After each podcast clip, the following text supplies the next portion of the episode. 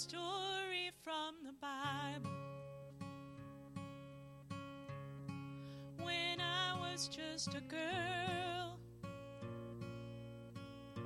about a broken hearted woman who met the Savior of the world. Thought it was just another story one that the preacher man would read. But as I'm sitting here at home, drinking red wine all alone, I think that woman might be me. Cause tonight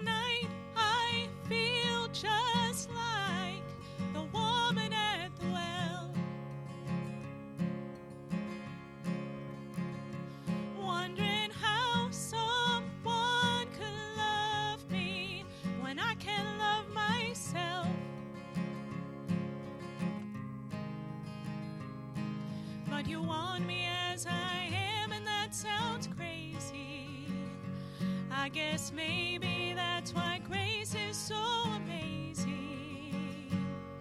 Staring at that empty body. I swear I caught a glimpse of him. He met me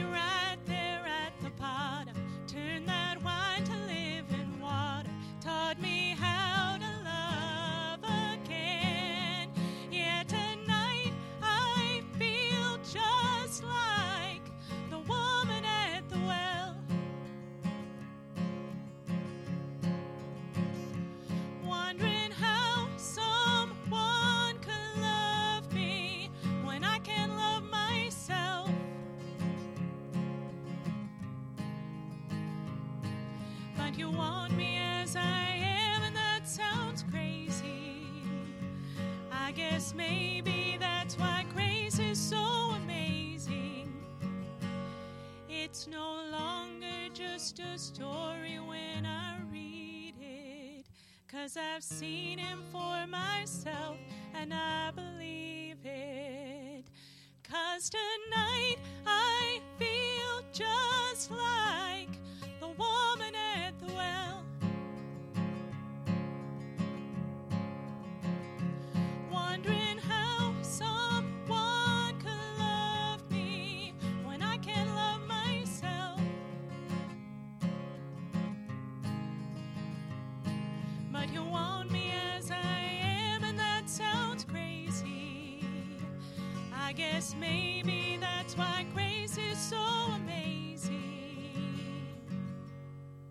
Just like that story from the Bible.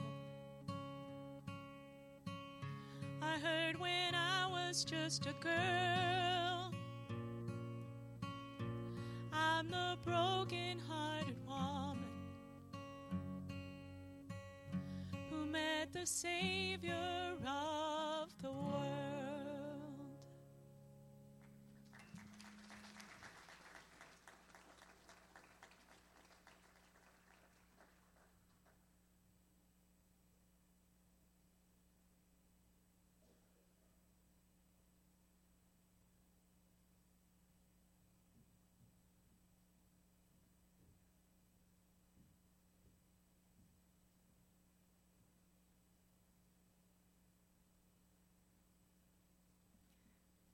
Good morning, everybody. Can you guys hear me good? Um, Andy asked me to um, share a little bit of my story. How do I become to know the Lord? But he, he only gave me five minutes. so um, if you don't understand, you can always to talk to me later. Um, I grew up in a really poor village, a really small village. Since I grew up, all I know is um, get up, go to work, and eat and sleep. That's all I know. And I don't get to go to school much. I only go second grade, elementary. So And I grew up in a really, really poor family.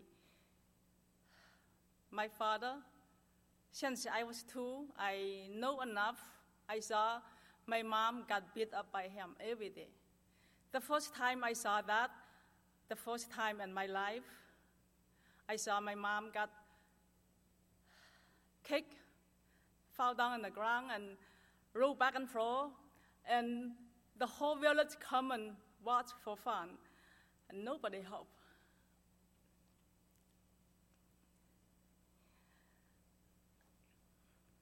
Sorry.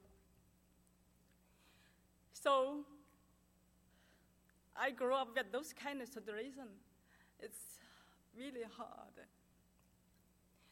And I feel like life is no fun, no hope, no joy, no peace.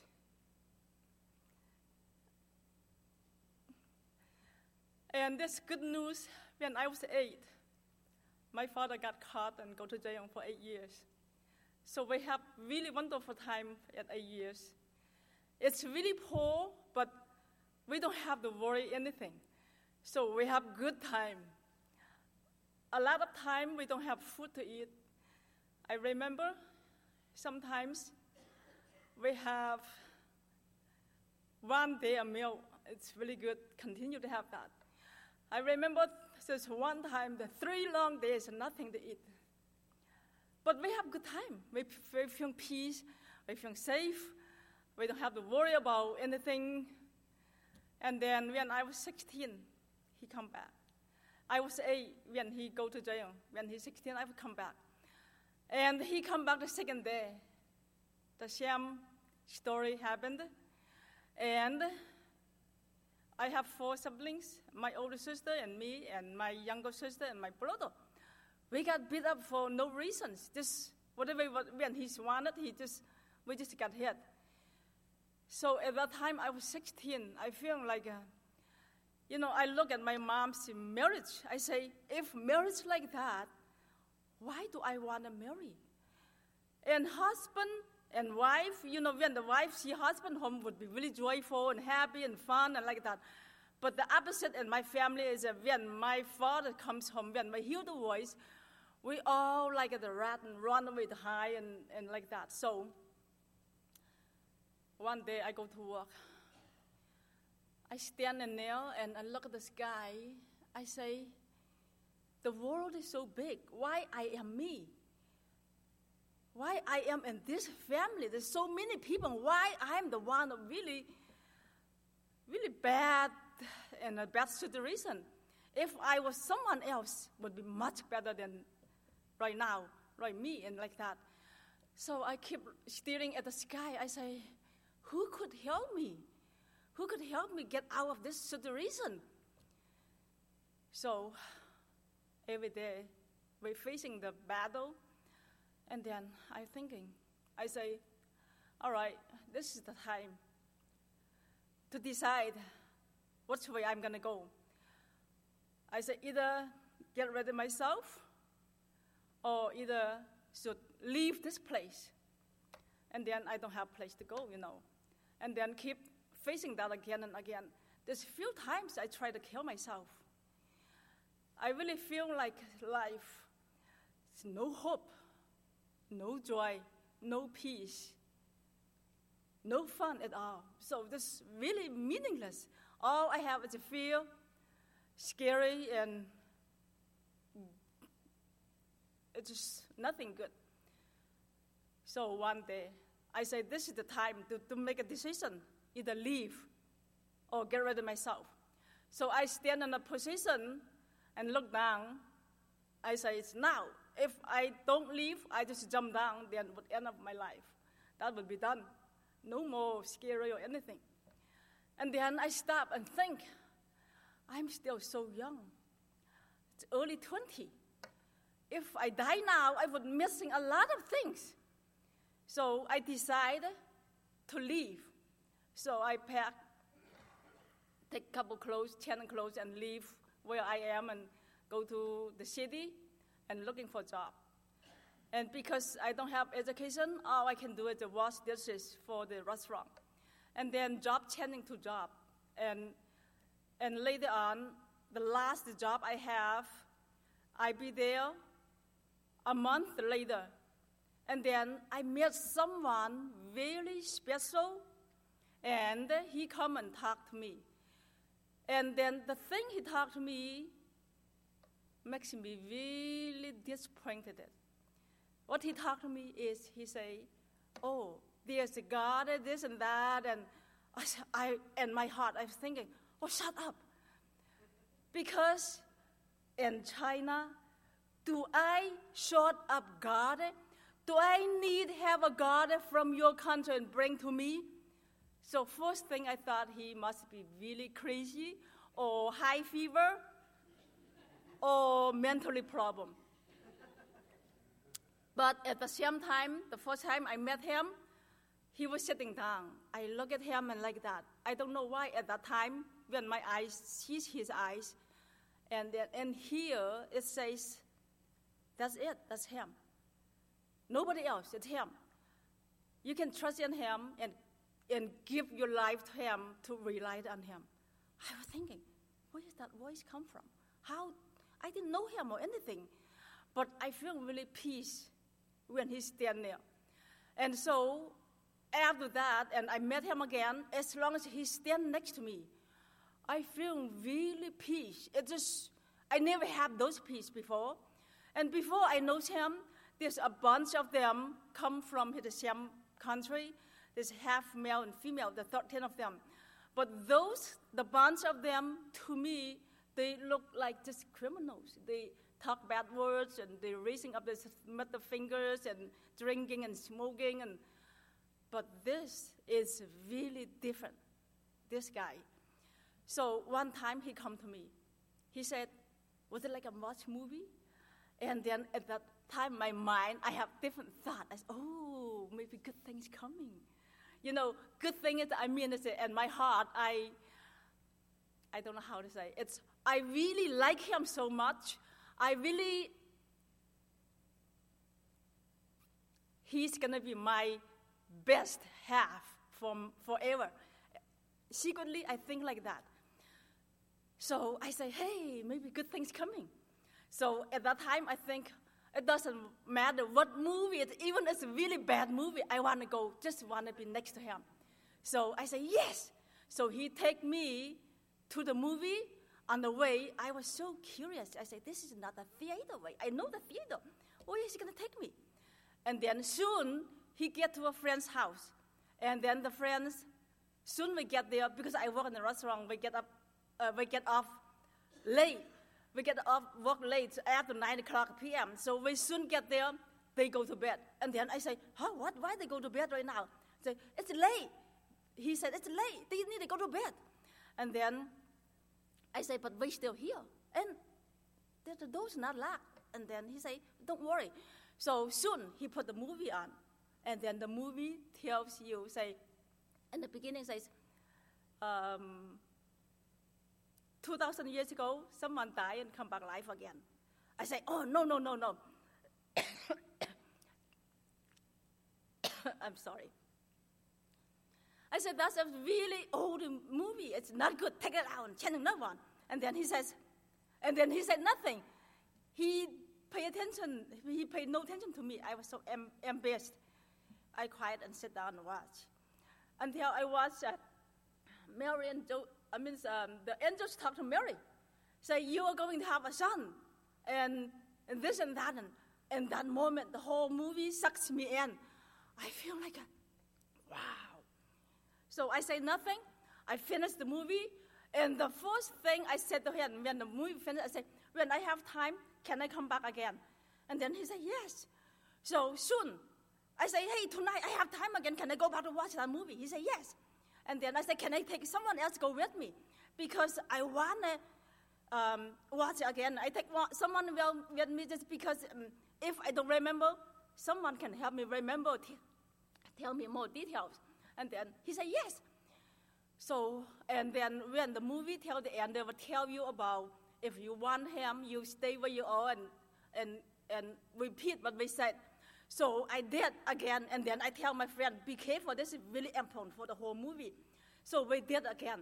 So after that, after I do that, and then later on, I one day, and he come meet me. I go with him in the, in, in the town to get something. On the way walk there, I, I out suddenly I feel like from top to bottom. It was summertime and, and Nanning's really hot and humid. But at that time, I feel like from top to bottom, really cool. Like you are so hot outside, you get into the air conditioning, just like that. And then at the same time, in my mind, it says, wow, life was so good, so peaceful, so joyful, and so wonderful. I say, how come I don't have that before? Why I have right now? And then, and he was telling me, oh, it's the God I know right now. Must be the God give to me, the one I just know. And then from now, say it again. This says again, from now on, I will never ever go away from him. Any. So I don't understand why I hear this and why is that from? Actually, at that time, I just know him. I don't know him much, you know. I don't know, but that happens, and because of the time, and to be continued, you have to ask Andy to make more time. Then I'll tell you my love story, and then that's how I become to know the Lord from there. So, thank you.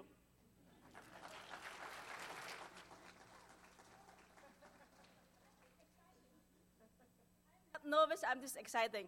And there's a scripture I would like to share with you is John 4, uh, 39 to 42. And he asked me to read in my native language. I got many of them. He said I can choosing one, so I choosing one. Yogu Maria sing mười hồ lai hồn lĩnh dễ lu mười miền ní nhân nó tây có kiến tránh tây càng ngày mười hồn nó tàu tiếng nội say 路玛利亚城খন停起路就到第耶路，个耶路从的有居安，耶路从的有仓安。本来路没后来看到神的，红的神的乜的因为面年人很更高红的，红的神的因为耶路，红的自己亲自地撚耶路的救世主。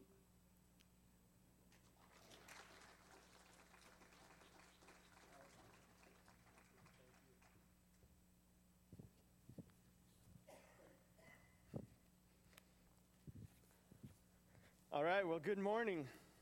I hope you are encouraged. I hope if you have never had the opportunity to talk to Indigo, you take that opportunity because the energy that she had up here, the excitement, the joy for the Lord, that is who she is. And so, uh, Indigo, thank you so much for sharing. Sorry I cut you short. Um, we will let you continue on and share another time. But like she said, she is an open book. Find her, talk to her if you would love to, because she, she just has that passion for God that she wants to share. And uh, that's the series that we're going through. Uh, last week we got to hear from JD. This week we got to hear from Indigo. And we're just looking at stories in the Bible where people are um, connected to Jesus and then they go and they share that, just like Indigo did. She was living one way, she had these thoughts, and then she encountered Jesus, and it shifted her course. And now she just wants to share who Jesus is through sharing her story with people. And so we're going to be in John chapter 4. I hope you understood what she said when she was reading it. Um, if not, we'll reread it in English real quick as well. Uh, I don't know. What language was that, Indigo? That was Zhuang. Um, I knew that but I didn't know if other people knew that. So, um, John chapter 4, verse 39 through 42, it says, Many Samaritans from that town believed in him because of the woman's testimony. He told me all that I ever did. So when the Samaritans came to him, they asked him to stay with them, and he stayed there two days. And many more believed because of his word.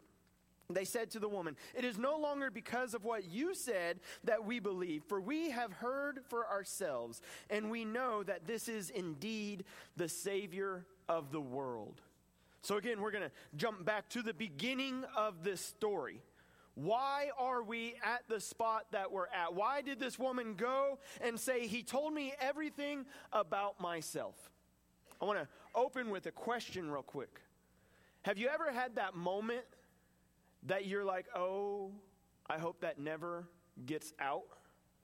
That, that, that moment in your life, it was explained to me this one time, uh, and I don't think it's true, but it was said that when we all get to heaven, there is going to be a projector screen with all the saints lined up behind, and my life is going to be played on that screen. And I thought, oh, please, God, no. Not that moment. You have those moments where you are like, oh, like you're praying here, please, God. Not that moment, and I wish there was not an S attached to the end of it, but sadly, it is moments, plural, an abundant amount of them. And so that's what we're looking at this morning, where this woman has those moments where we, we in life say, please never let anybody know about that. Because the moment that they know about that, they'll leave me. The moment they hear about that, I'll be kicked out of the church. I'll be kicked out of my family. I will be viewed not as a Christian anymore if they really knew who I was. And so I can never let that moment be brought up.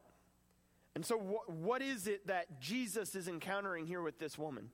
And so we, we get to see that. We're going to be in uh, John chapter 4. We're going to jump to the beginning of John chapter 4 in verse 1 where it, talks about Jesus, he learned that the Pharisees had heard that he was making and baptizing more disciples than John, although Jesus himself did not baptize, only his disciples. He left Judea and departed again for Galilee, and he had to pass through Samaria. So he came to a town of Samaria called Sychar, near the field that Jacob had given to his son Joseph. Jacob's well was there. So Jesus, wearied as he was from his journey, was sitting beside the well. It was about the sixth hour.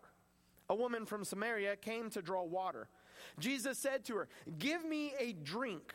For his disciples had gone away into the city to buy food. The Samaritan said to him, how is it that you, a Jew, ask for a drink from me, a woman from Samaria? And so there's multiple things in this story that we have to understand about the culture at this time. Because if we don't grasp them, then it's, we, we cannot take that story and transplant it to 2022 and think, yeah, that's totally normal. Because the thing is here is that Jesus is passing through Samaria it's the middle of the day. There's this woman at a well, and Jesus strikes up a conversation with her and says, Give me something to drink. So let's unpack all of that real quick. First thing is, he is encountering a woman, a Samaritan woman.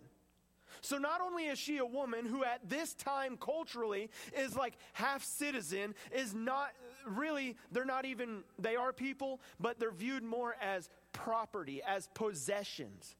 That the man is the head of the house, and if the woman crossed him, she could be killed. That, that there were penalties and punishments that came upon women that the husband could enforce upon the women. That's why when Peter in 1 Peter talks about husbands, love your wives as Christ loves the church and live with her. That's a big thing. And he says, treat her as the weaker vessel. Don't dominate over her, love her. And Peter spent six verses before that addressing women, a huge thing at that time. And so he is talking to a woman, but not only a woman, he is speaking to a Samaritan woman. So in 2 Kings chapter 17, we see where the king of Assyria overcomes Israel. He conquers Israel. And so then uh, we kind of see people starting to be exiled, but as they're being exiled, we see foreigners coming in and being moved in. And one of the commands that is given to the Jews in Deuteronomy chapter 7, verse 1 through 4, it says, When the Lord your God brings you into the land that you're entering, the land of Canaan, which became Israel, he will clear away many nations before you the Hittites, the Girgashites, Amorites, Canaanites, Perizzites, Hivites, and Jebusites, seven nations more numerous and mightier than you. And when the Lord your God gives them over to you and you defeat them, you must devote them to complete destruction. He says, You shall make no covenant with them and show no mercy to them. You shall not intermarry with them giving your daughters to their sons or taking their daughters for your sons, for they would turn away your sons from following me to serve other gods. Then the anger of the Lord would be kindled against you, and he would destroy you. That's what the Samaritans were viewed as. That here they're not fully Jew, but they're not Gentile.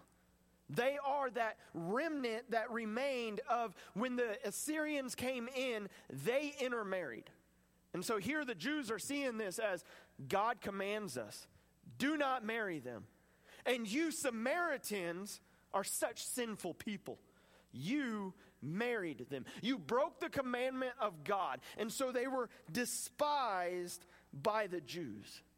We see in John chapter 4, verse 20, where the Samaritans even say, You worship God in the temple, but we worship God here on this mountain, which is right. So they had an entirely different view of worship. Again, something that the Jews held so sacred to. Worshiping God is in the temple, and the Samaritans are like, Nah, we're going to worship over here. And so the Jews despised the Samaritans, so much so that John, the, the author of this, tells us in verse 9 when Jesus strikes up a conversation with the woman, she says, How is it that you ask me, that you, a Jew, ask for a drink from me, a woman of Samaria? And then he throws this in. For Jews have no dealings with Samaritans. So, like, strike number one against this woman, she's a Samaritan right away despised by Jews. Strike number two going against her is she's a woman. Not only is she a Samaritan, she is a Samaritan woman. According to the Jewish oral history, which is called the Mishnah, where they pass it down one after another, their history book, according to the Mishnah, in the Mishnah, the book of Niddah, chapter 4, verse 1, they say this about Samaritan women. Samaritan women are deemed menstruants from their cradle. So they are saying that from the birth, they are filthy people, that they are unclean. And so, as a Jew who is seeking to be ceremonially clean all the time, the Samaritan woman is unclean all the time. And so, if a Jew would touch her, he would be unclean and would have to go through the ritual of cleansing himself. So, strike one, she's Samaritan. Strike two, she's a Samaritan woman. And strike three, we get to see the current state of her life. In verse 16, Jesus says to her, after having a conversation with her about the water and him being the source of living water, he says, Go call your husband and come here. So the woman says to him, I have no husband. And Jesus said to her, You are right in saying, I have no husband. For you have had five husbands, and actually the one you have now is not your husband. What you have said is true. And so this woman, she has had five unsuccessful marriages. And I don't even, this is, this is my speculation into it. I don't think that it's died or that they all have died. I think she has su- unsuccessfully had five marriages. And right now, she is living in a state of adultery. She is living with a man that she is not married to. And so we see that where this woman falls on a hierarchical scale, it's like there is like the Pharisees, the rabbis, there's the Jews, then you have Samaritans, and then like all the way at the bottom, you have this woman that if you would see her, she would be known as that woman of the town. There she goes. Avoid her. Don't communicate with her. She should be outcast completely. That's her current state. But we get to see the heart of Jesus. The heart of Jesus is in Luke chapter 19, verse 10, where Jesus says, The Son of Man came to seek and save the lost. The heart of Jesus is in Mark chapter 2, verse 17, where he says, Those who are well have no need for a physician, but those who are sick. I came not to call the righteous, but sinners. We get to see the heart of Jesus and we get to see the mission of Jesus. This is the mission of Jesus. This is the heart of Jesus. He helps us when we are helpless when we are totally 100% unable to help ourselves, that's when Jesus helps us. That's his heart. To help those who cannot help themselves. Because notice what it said in John chapter 4, verse 4. It's really easy to breeze over this one three letter word really fast. It says, and he had to pass through Samaria. Jesus is on a mission here. He knows that there is this people group in Samaria that actually, according to tradition, Jews would go out of their way. So you have Israel, which is this long, skinny country, and then you have the Jordan River on the east side of Israel and you have Samaria in the middle. And so, to go from Judea to Galilee, you would either have to pass through Samaria or go 20 miles to the east, go up, and then 20 miles to the west. You would go 40 miles out of your way to avoid Samaria. And that's what Jews did because they're unclean, because they are sinners, because they are the lowest of the low. But Jesus says, actually, I have to go through Samaria. I have an appointment that I have to meet. I am going to pass through because at the middle of the day, there's going to be this woman who's a total outcast, who the world is going to say, We have absolutely no use for you. But I'm going to say, I have a mission for you. And through you, the lowest of the low, I'm going to redeem. And you're going to go and you're going to share your story.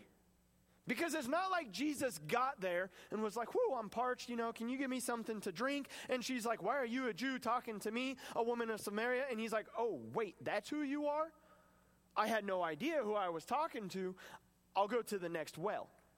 Jesus knew exactly who he was talking to. He knew exactly the state of her condition. Because when he tells her, Go, call your husband, and she's like, Actually, sir, I don't have a husband, he's like, I know. And I know not only do you not have a husband, I know you've had five in the past. And I know that they've all been unsuccessful. And I know that you actually are living in a constant state of adultery right now. I know your condition, but I came for you. I came to give you the source of living water. And I also want to point out one thing here, too, about the heart of Jesus. Notice he says, Give me a drink. What would that have required? That would have required for this woman to draw from the water, holding the ladle, and pass it over to Jesus. A woman who is considered ceremonially unclean. A woman who people have avoided. She's coming in the dead of day. The sixth hour is about noon. Hot. And she's coming here day after day after day. And when he says, I am the source of living water, she says, Sir, can you tell me how I get this water so that I don't have to constantly come back here?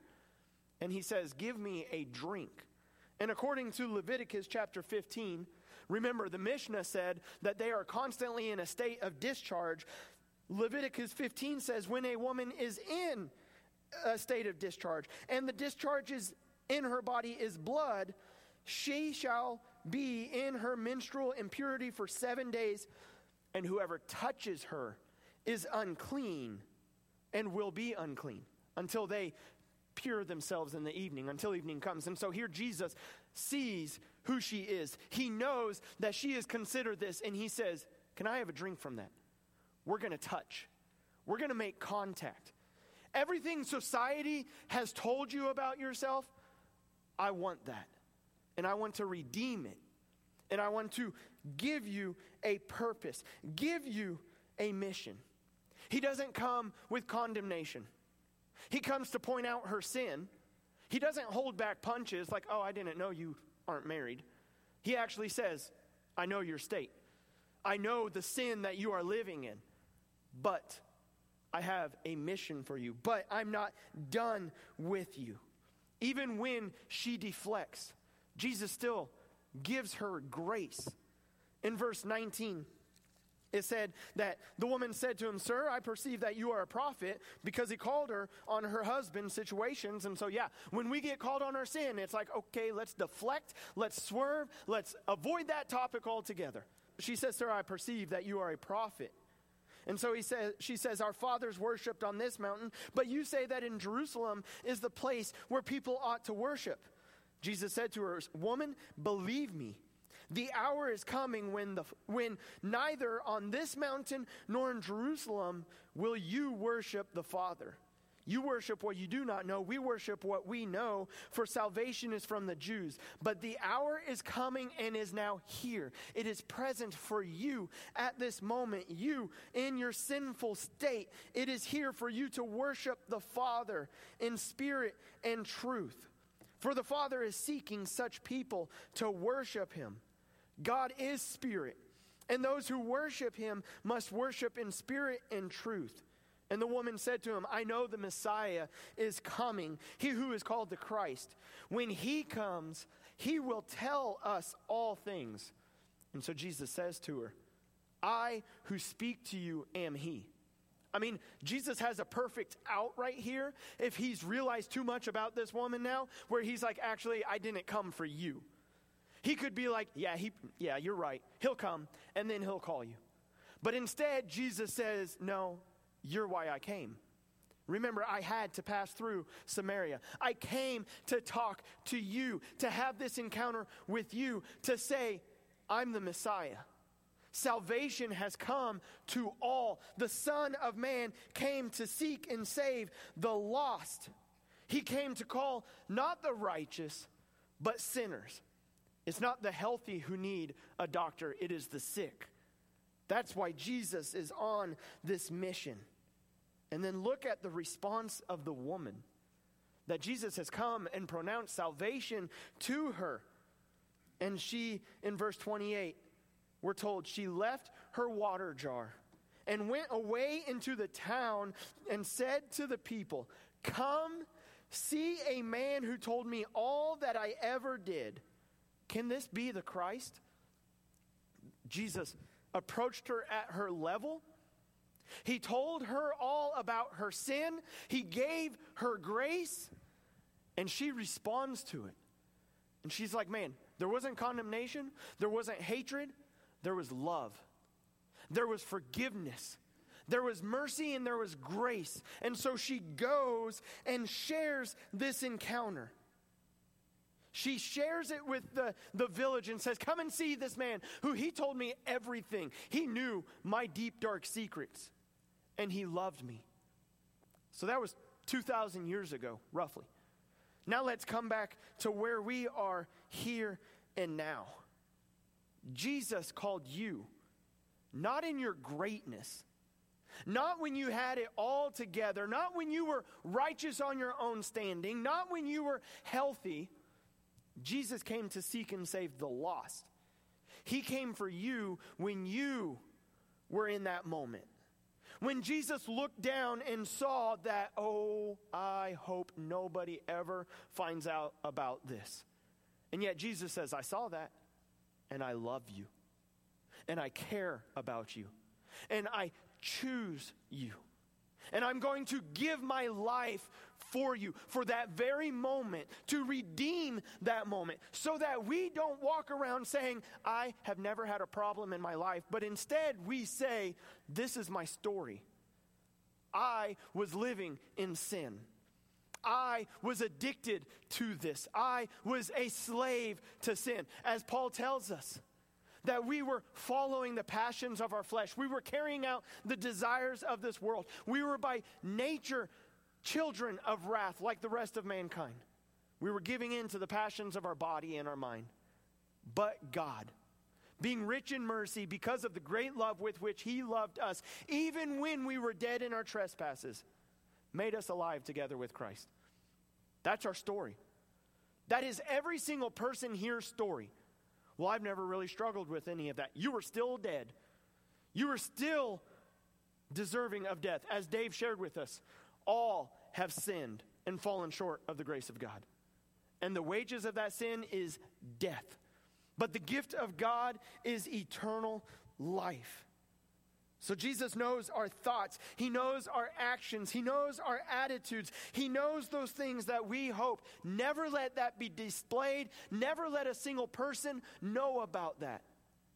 And yet he says, I came to redeem that so that we can shine light in the darkness and we can say that God pulled me out of darkness and called me into his marvelous light. 1 Peter 2 9. You are a chosen race, a royal priesthood, a holy nation, a people for his own possession, that you may proclaim the excellencies of him who called you out of darkness into his marvelous light.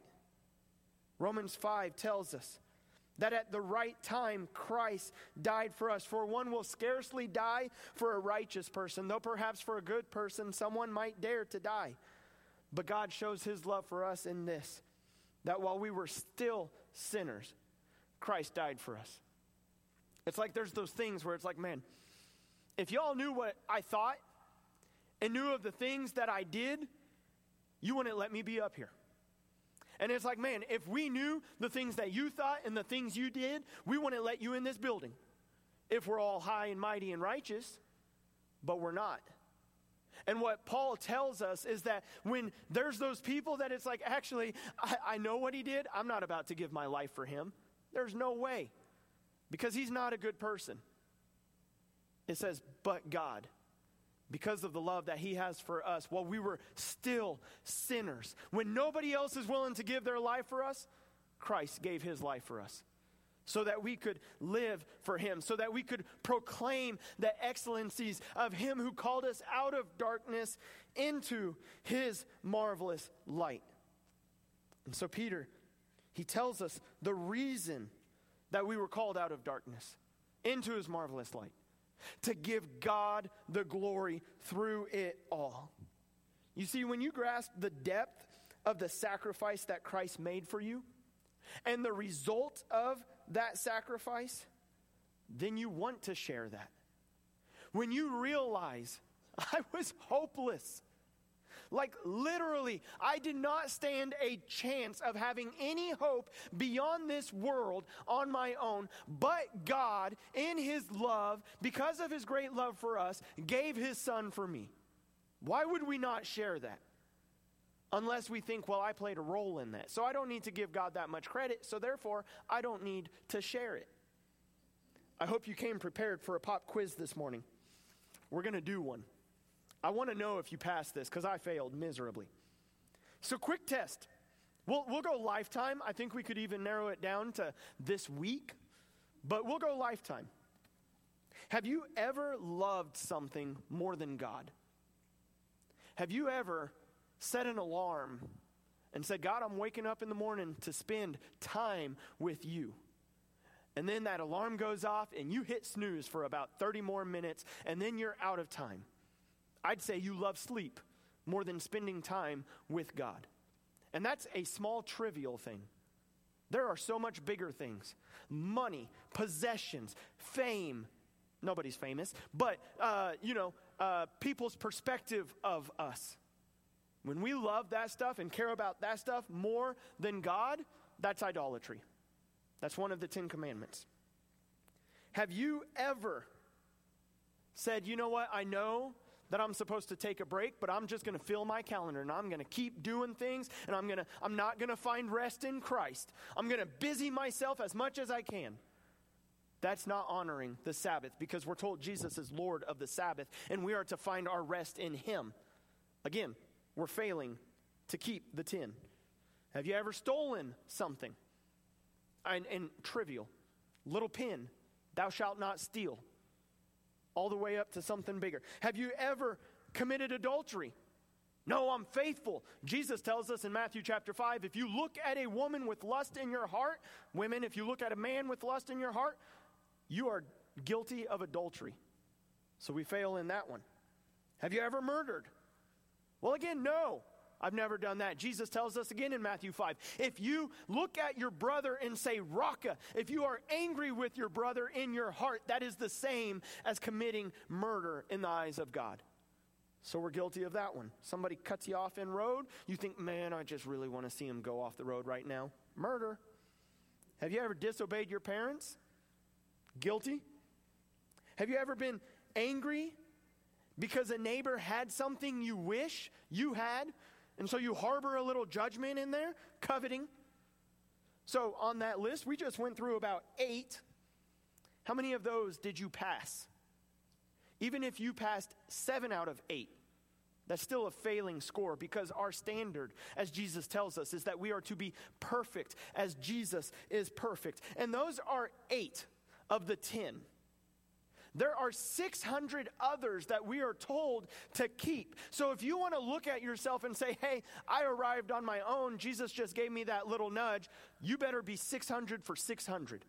You better be perfect in every single one of those. That is your standard, and there is no exception for 599 out of 600. It is be perfect. The minute you fail one, you have failed them all. James tells us that to break even the least of these commandments is to be guilty of breaking all of them. But we have a great high priest who sacrificed himself for us. Hebrews chapter 9 tells us that. That he gave himself for us, and that the blood of Jesus covers over all our sins. It's not a repetitive sacrifice, it is a one and done sacrifice. And then he entered into the throne. He went behind the veil. He approached God on our behalf.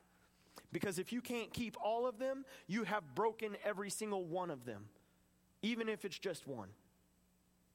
That's what Jesus did for us. He took us who are guilty of breaking the entire law. There is not one law I can say I have upheld. I've broken them all. And yet Jesus said, while I was still a sinner, I'm going to give my life for them. For God so loved the world that he gave his only Son, that whoever believes in him should not perish, but have eternal life.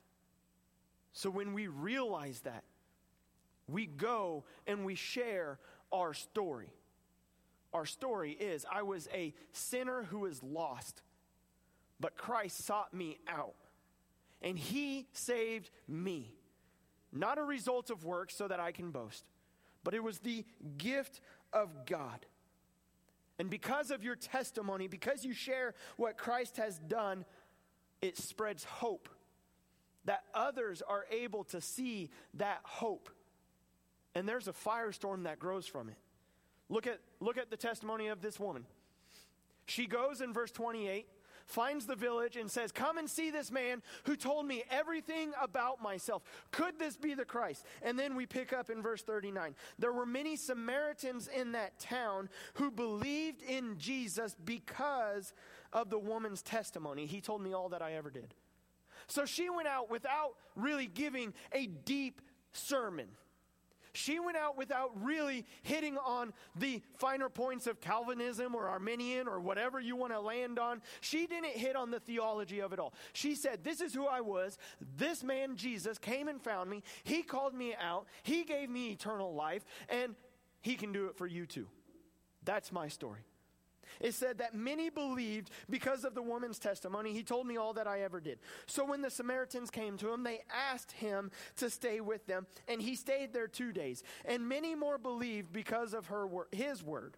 So they said to the woman, it is no longer because of what you have said that we believe, for we have heard for ourselves, and we know that this is indeed the Savior of the world.